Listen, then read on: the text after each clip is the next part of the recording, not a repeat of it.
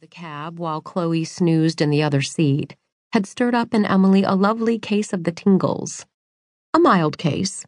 A very mild case, because she wasn't interested in Ryan, of course, but it was always nice to stretch those charm muscles once in a while. She wasn't quite ready to say goodbye to that, but apparently he was. Okay, then. If he didn't care, then she didn't care. All right. We're taking the very first boat in the morning, so if we don't happen to see you again, well, it's been interesting. He laughed, and she noticed how impeccably straight his teeth were. Someone had an excellent orthodontist and a personal trainer. He was in good shape. She felt a second twinge of disappointment, but tried to chalk it up to nothing more than fatigue and a misplaced sense of connection from having survived that airport debacle together. Surely that's all it was. Ryan nodded. Yes, very interesting. Thanks for helping me. If it wasn't for you, I'd probably still be sitting at that airport. Mom, can I have the key? We're here. Chloe pointed at the brass number on the brown wooden door, then took the key from Emily's outstretched hand. She hauled a couple of suitcases through the opening, dragging them into the room. See you around, Ryan. Don't forget to try some Moose Tracks fudge. It's the best. Hope we see you over on the island. She waved and was gone, the door clicking shut behind her. Ryan had stopped walking when Emily stopped, and now they stood awkwardly in the hall, a fluorescent yellow light buzzing overhead. Moose Tracks, huh? He said.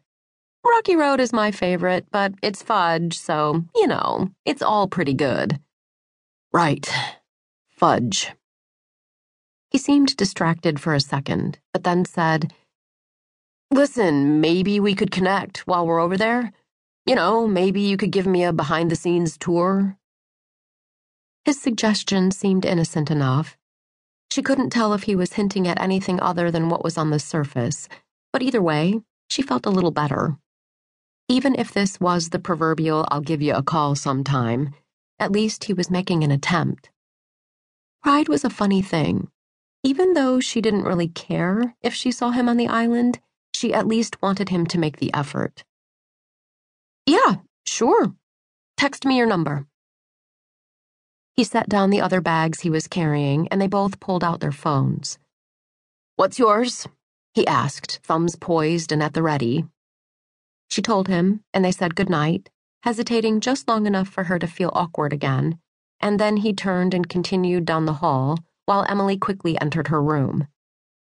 Once inside, she leaned against the solid wooden door, feeling stupidly girlish about having just given a man her number. Or maybe those flutters in her stomach were just from hunger.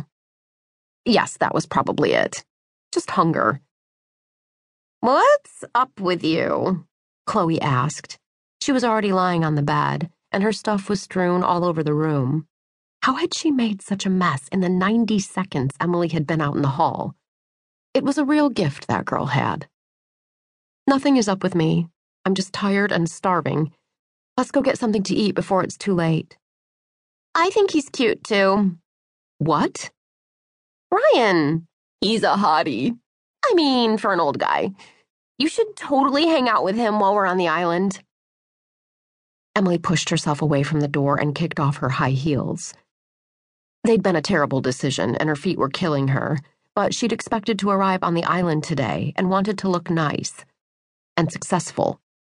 Mostly, she wanted to look successful, because as far as her family was concerned, that's what she was a successful businesswoman. And it wasn't that she wanted to be dishonest, she just didn't want to add penniless moocher to her resume. If anyone discovered her current state of money troubles, there'd be whispers, and then there'd be roars.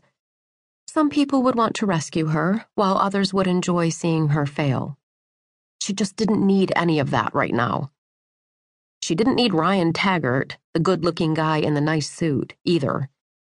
Even if he was interested, he'd just be a messy complication to her already messy life.